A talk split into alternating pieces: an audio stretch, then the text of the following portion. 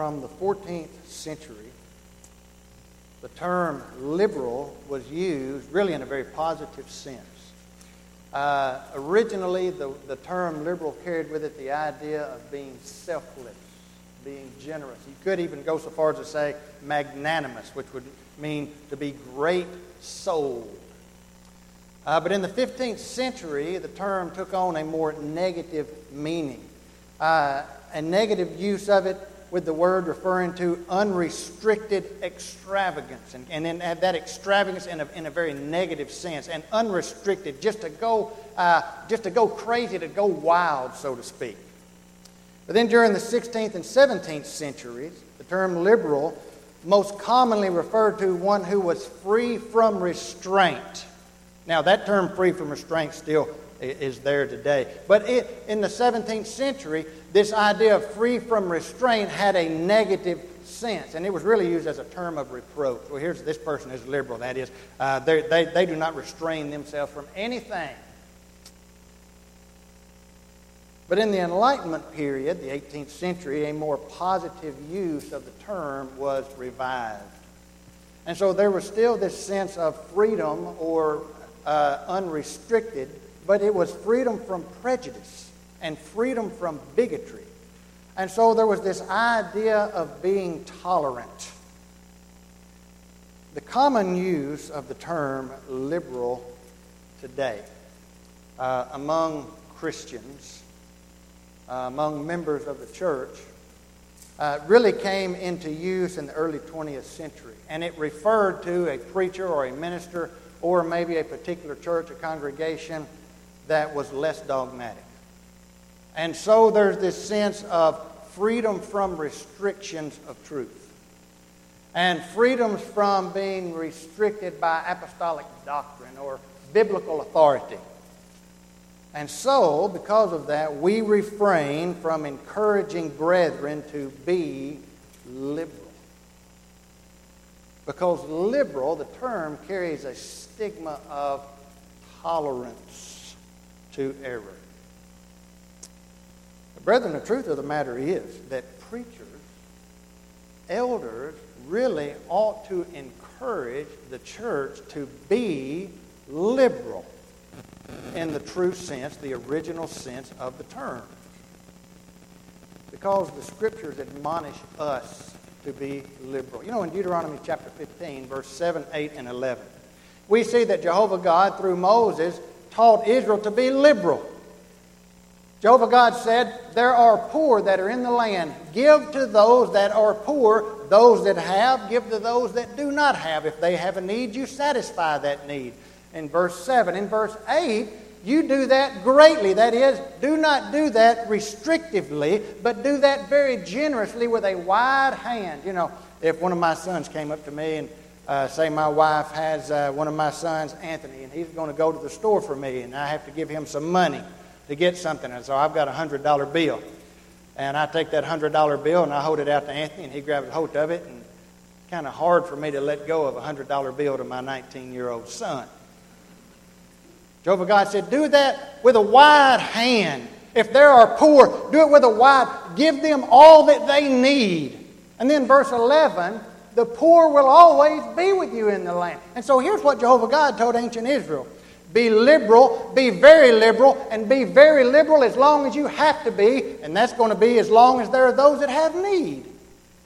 And so we see then that sense of selfless generosity. The Bible admonishes us to be liberal. John the Baptist. When you think of John the baptizer, John the immerser, John the Baptist and his preaching, what did he preach? Well, he was the one to prepare the way of the Lord. But what did he preach? We know what he preached. He preached, Repent ye, for the kingdom of heaven is at hand. But that's not all that he preached. Luke, of all of the gospel writers, is the only one who gives us a sense of what else John preached. John preached a moral reform, which also was prophesied. This is what he would do. Malachi chapter 4, verses 5 and 6.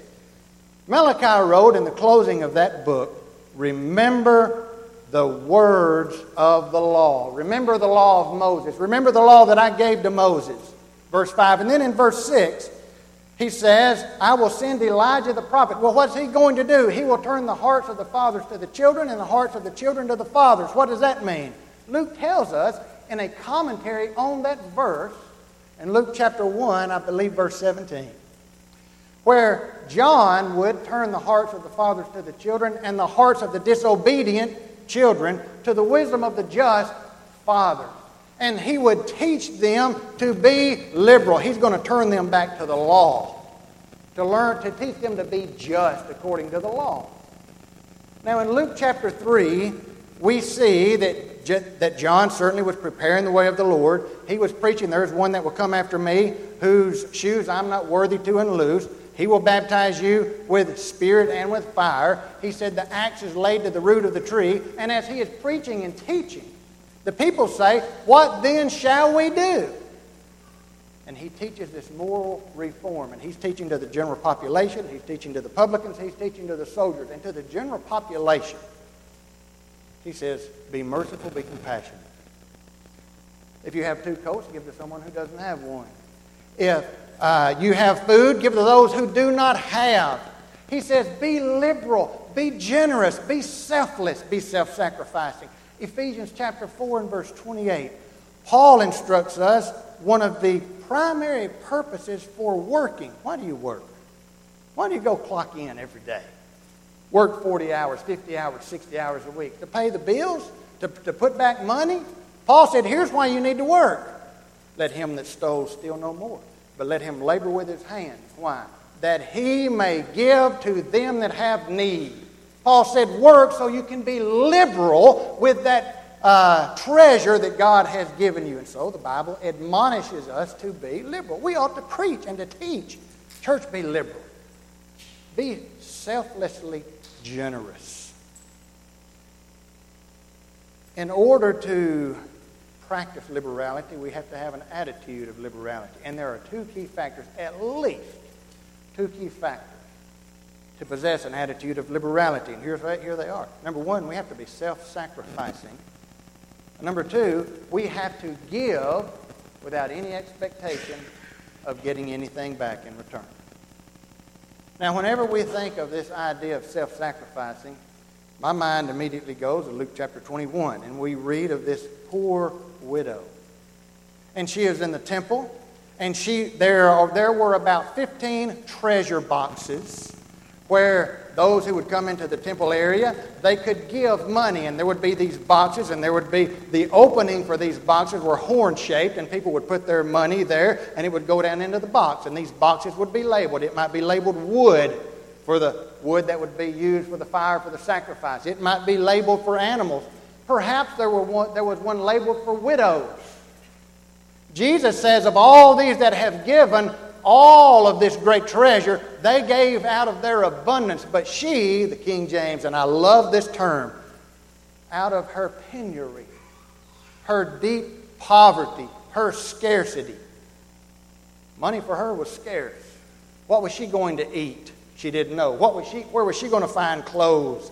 She wasn't sure. But she was going to make sure that others would have. Here was a woman who was very selfless, self sacrificing. But another characteristic of the attitude of liberality is expecting nothing in return.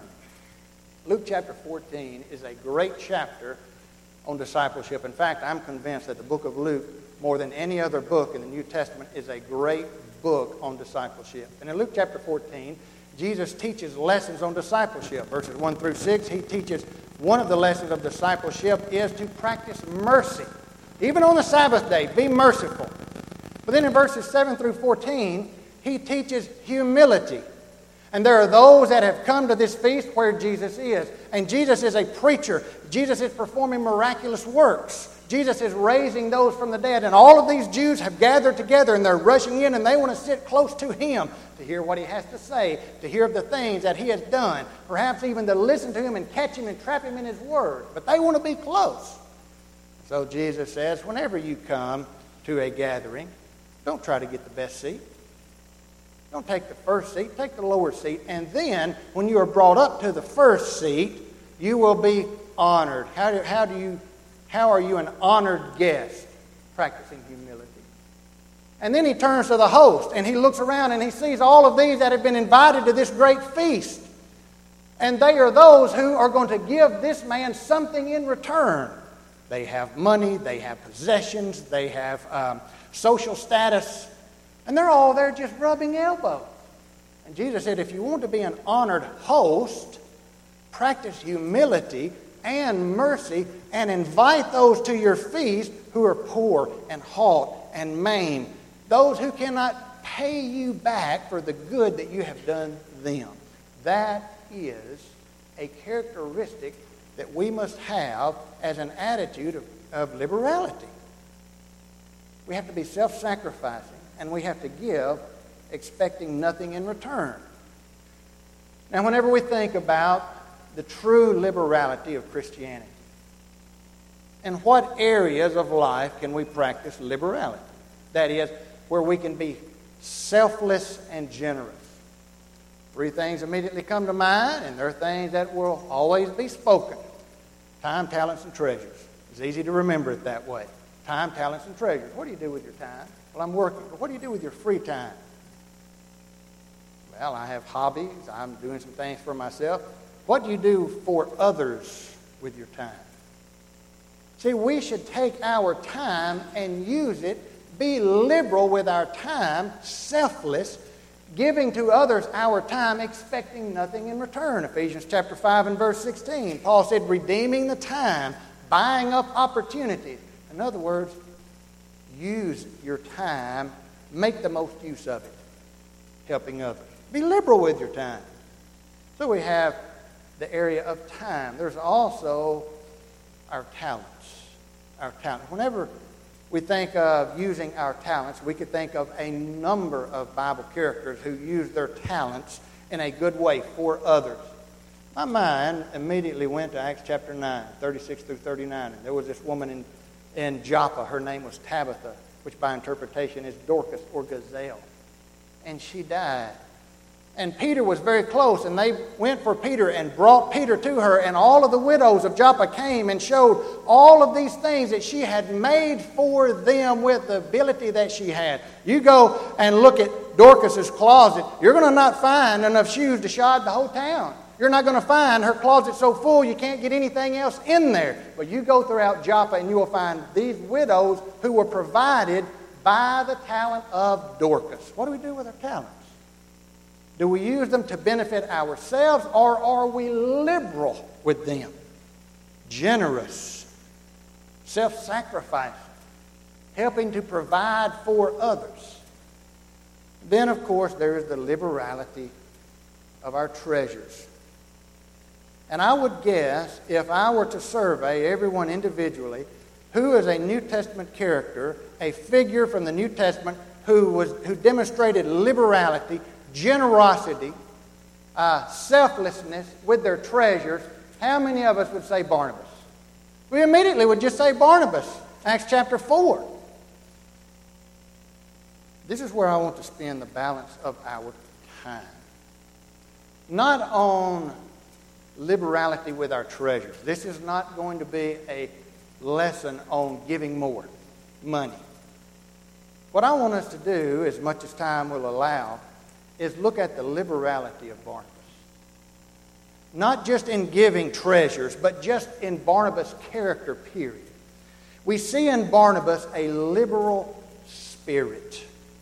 We see in Barnabas a spirit of selfless generosity, what I would call the true liberality of Christianity. Three thoughts that I will endeavor to consider. And it's a give, take, and give with Barnabas. That's what we're going to see. We're giving, we're taking, we're giving. And this, this attitude, this character of liberality with Barnabas. Number one, in Barnabas, we see the liberal spirit of giving up advantage. Giving up advantage. Open your Bibles to Acts chapter 4. And I want us to read together verses 36 and 37. When we are first introduced to Barnabas, we see this liberal spirit this selfless generosity in this man who is giving up advantage for the benefit of others. Acts 4 36 and 37. And Joseph, who by the apostles was surnamed Barnabas, which is son of consolation, son of exhortation, son of, and, and this is the underlying thought through this whole study, the son of encouragement. He was a Levite and of the country of Cyprus, having land sold it and brought the money and laid it at the apostles' feet. Okay. First introduced to Barnabas, we see he is a man who is giving up advantage. Now, what about this land? He could have used this land to advantage himself. I've got land. How much land did he have? I don't know. It would have to be a sizable enough possession to warrant giving the money to the apostles to make a difference. You know, he could have taken that land. If we're, let's, let's look at, let's examine the text and make an application all at the same time. He could, if it was today, he could have taken that land and he could have divided it up. He could have sold out lots and he could have made money hand over fist.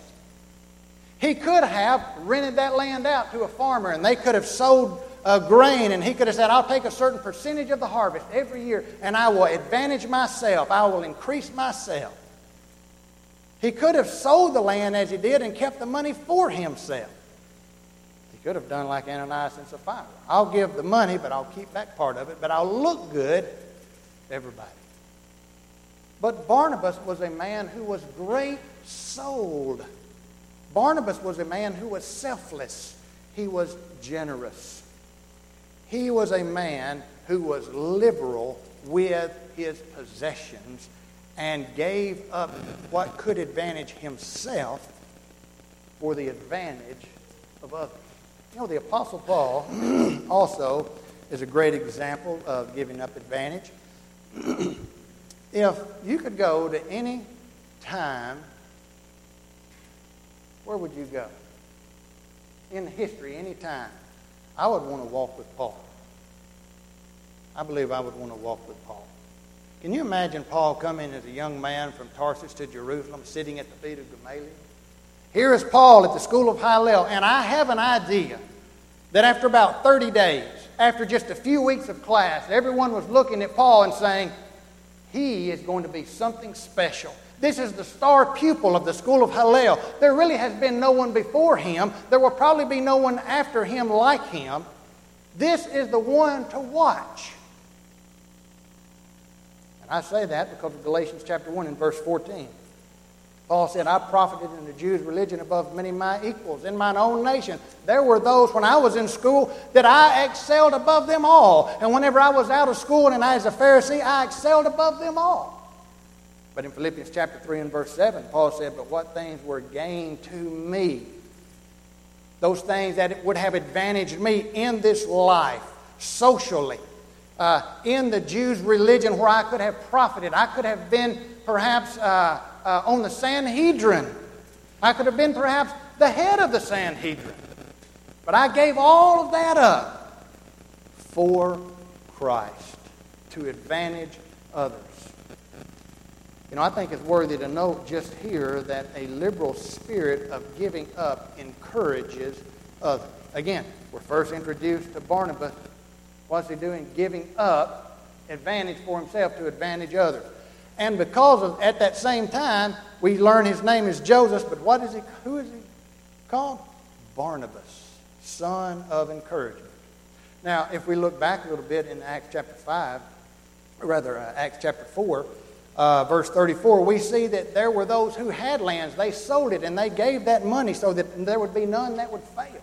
Now, was Barnabas the first one that had done that? He's mentioned afterwards. Well, did Barnabas see others doing that and then he did that himself? It doesn't really matter. The point is, whenever we are liberal, when we are selfless and generous, we encourage others to do the same. But we also encourage those who are enduring difficulties. Now you look at Acts chapter 3, Acts chapter 4, and man, look at what the apostles were dealing with great persecution. They were beaten. They were thrown in prison. They were commanded not to teach and preach in the name of Christ anymore. You're going to bring this man's blood on us. But whenever they saw Barnabas, whenever they saw the son of encouragement turn the corner and walk toward them, smile went on their face. You, ever, you know someone, whenever you see them and they're walking toward you, you just immediately start to smile. Because you know it's fixing to get better. That was Barnabas. So whenever we practice liberality, we encourage others. And so we ought to be liberal like Barnabas. Selfless and generous, willing to give up advantage for ourselves that others may be advantaged. Number two, we see in Barnabas the liberal spirit of taking the back seat.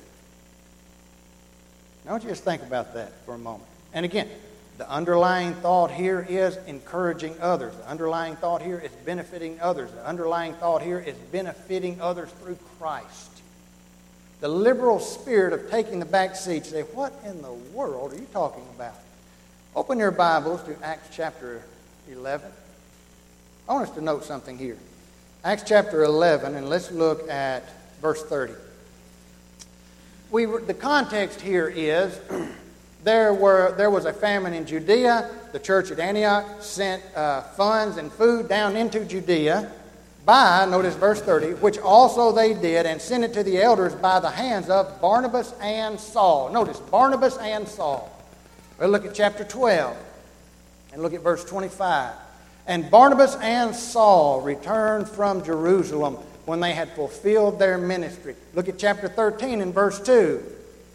And as they ministered to the Lord and fasted, notice the Holy Spirit said, Separate unto me, separate me, Barnabas and Saul. Well, look at verse 7. Which with the deputy of the country, Sergius, when the deputy of the country, Sergius Paulus, a prudent man, who called for Barnabas and Saul. What you see the theme there? Barnabas and Saul, Barnabas and Saul, Barnabas and Saul, Barnabas and Saul.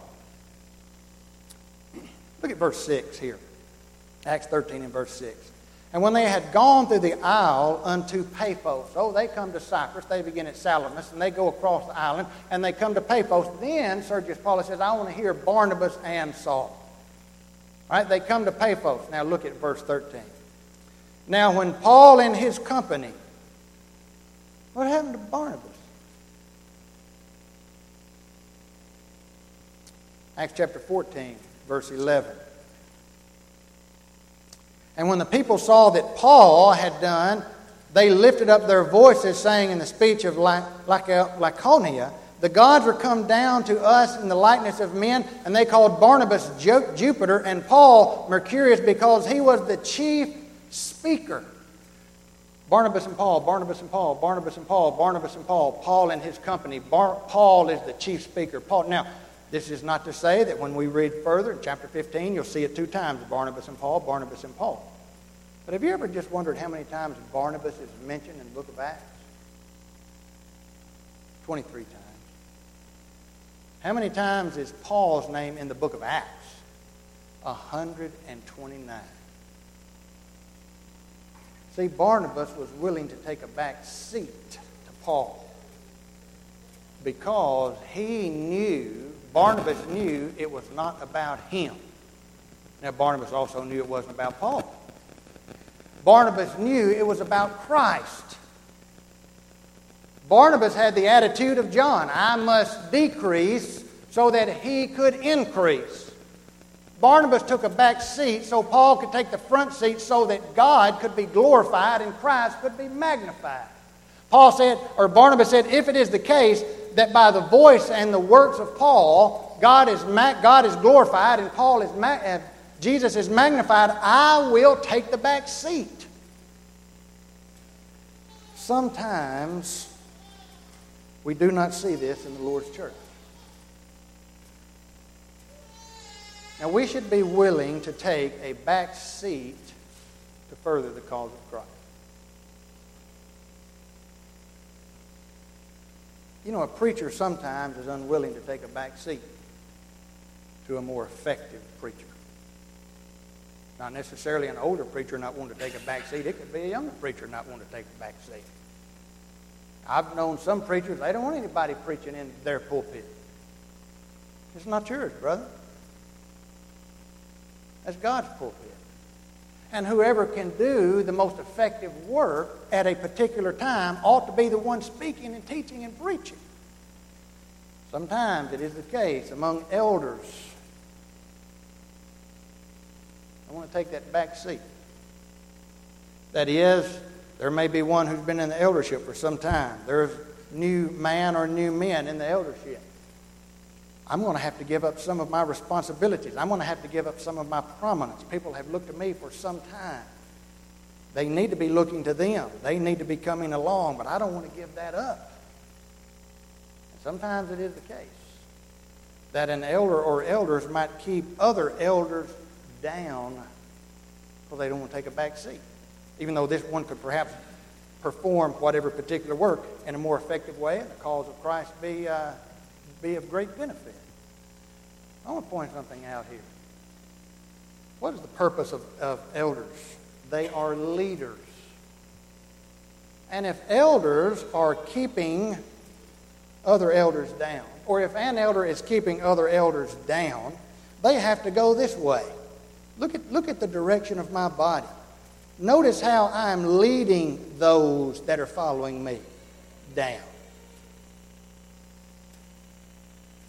When there are churches and elders refuse to practice the true liberality of Christianity and are willing to, let me step back so this brother can really do this work. He is much more talented, he is much more accomplished here.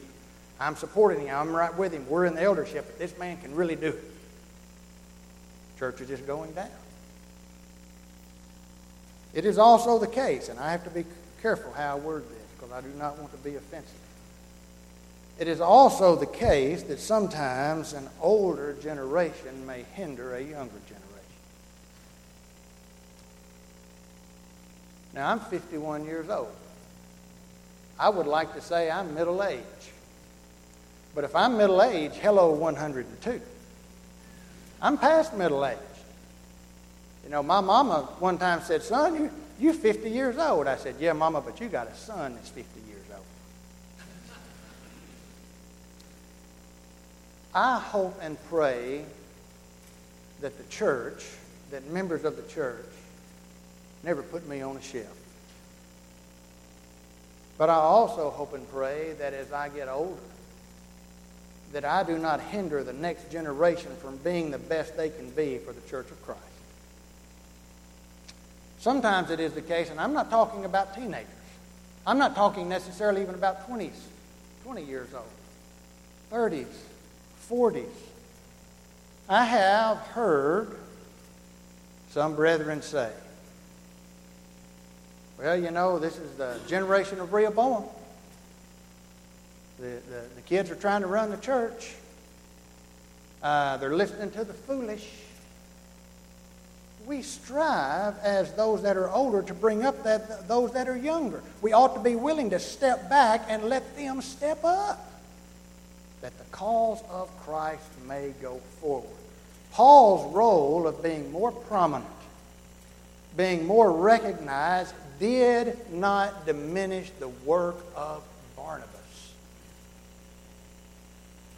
Brethren, Barnabas was a man who was willing to take the back seat. We ought to be liberal like Barnabas, demonstrating a self sacrificing spirit, willing to take the back seat that the cause of Christ might go forward. Number three. We see in Barnabas the liberal spirit of giving second chances. The liberal spirit of giving second chances. We're in the book of Acts. Open your Bibles to chapter 12. And let's read, let's complete a verse we've already read, verse 25. Acts chapter 12, verse 25. And Barnabas and Saul returned from Jerusalem when they had fulfilled their ministry and took with them John whose surname was Mark. All right, so they're taking John Mark. Cody, don't, don't come up here. Now look at chapter 13 and verse 13. Now, when Paul and his company loosed from Paphos, they came to Perga in Pamphylia, and John, departing from them, returned to Jerusalem. All right, let's go to chapter 15. Let's follow this through. Acts chapter 15, and let's begin with verse 36. And some days after, Paul said unto Barnabas, Let us go again and visit our brethren in every city where we have preached the word of the Lord, and see how they do. And Barnabas determined to take with them John, whose surname was Mark. But Paul thought not good to take him with them, who departed from them from Pamphylia, and went not with them to the work. And the contention was so sharp between them that they departed asunder, one from, uh, one from the other. And so Barnabas took Mark and sailed to Cyprus. Why did Mark return to Jerusalem? There's no way to answer that with any certainty. But let's think of our own selves. I wonder if perhaps Mark was just a little bit fearful.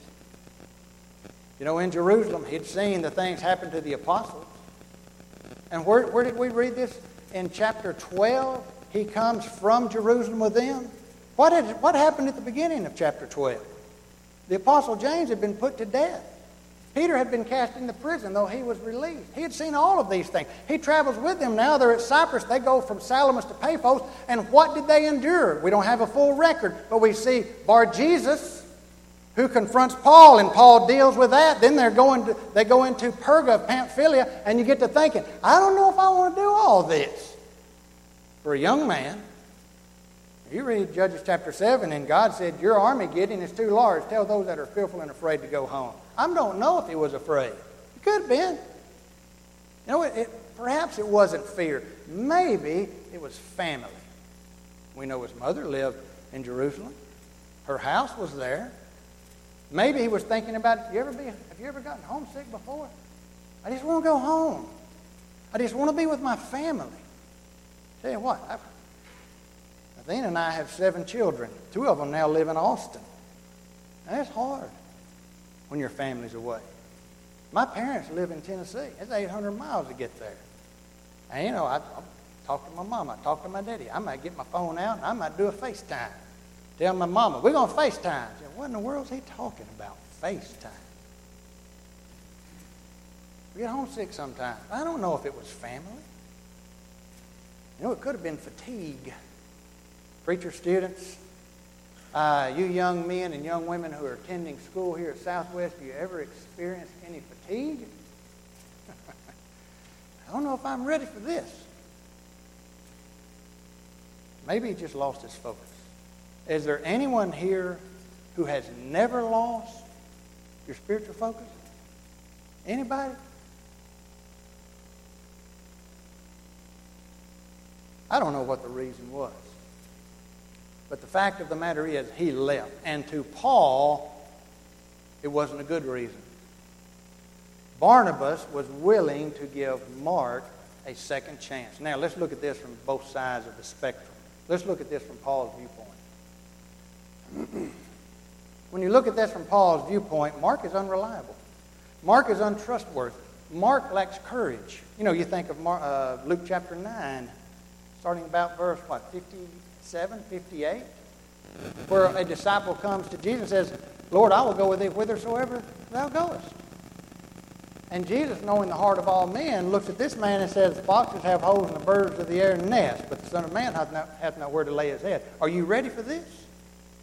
Foxes can find a place of safety. Birds can find a place of rest. I don't have that. Are you willing to give up all for that?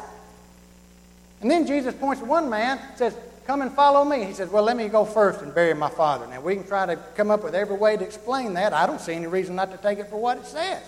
Let me go bury my father. Jesus said, Let the dead bury their dead. And then one man says, Lord, I will follow thee, but let me first go tell everyone bye. Jesus says, Any man that's put his hand to the plow and looking back, you ever tried to, to, to, to till up a row in a garden and you're looking like this? It's not going to be a straight row. And if you're sowing the seed of the kingdom, you better put it in a straight row. And Paul says, Mark is looking back. He's not fit. But now let's look at this from the viewpoint of Barnabas. How often do you suppose Barnabas prayed for Mark? That Mark would be strengthened, that Mark would be encouraged, that Mark would return to the ministry. Do you suppose that, that Barnabas ever sat down with Mark and, and spoke to him words of encouragement? Dig down deep into your heart, be strong. Can you imagine how disheartening it would have been, how discouraging it would have been to Mark for Barnabas to come and say, uh, Son, I've been praying for you, and I know I've been encouraging you, but we're going to leave you behind. No. Barnabas said, Mark, you're going to get a second chance. Brethren, we ought to be liberal like Barnabas, with a selfless spirit, thinking of Mark, not himself, and consider others, demonstrating a spirit of second chance, encouraging others, willing to give them a chance to prove, to redeem themselves from past weaknesses, from faults, and from mistakes. Before I stepped up to speak, Cody was announcing Ronnie Sherfish will be speaking on the topic of be liberal. And the young man sitting next to me says, uh, Where do you stand on being liberal? I said, I give it two thumbs up. I don't give it. I don't give liberal in the sense of not being of being unrestricted from truth, of not holding to the Word of God, of casting off apostolic doctrine and Bible authority. No.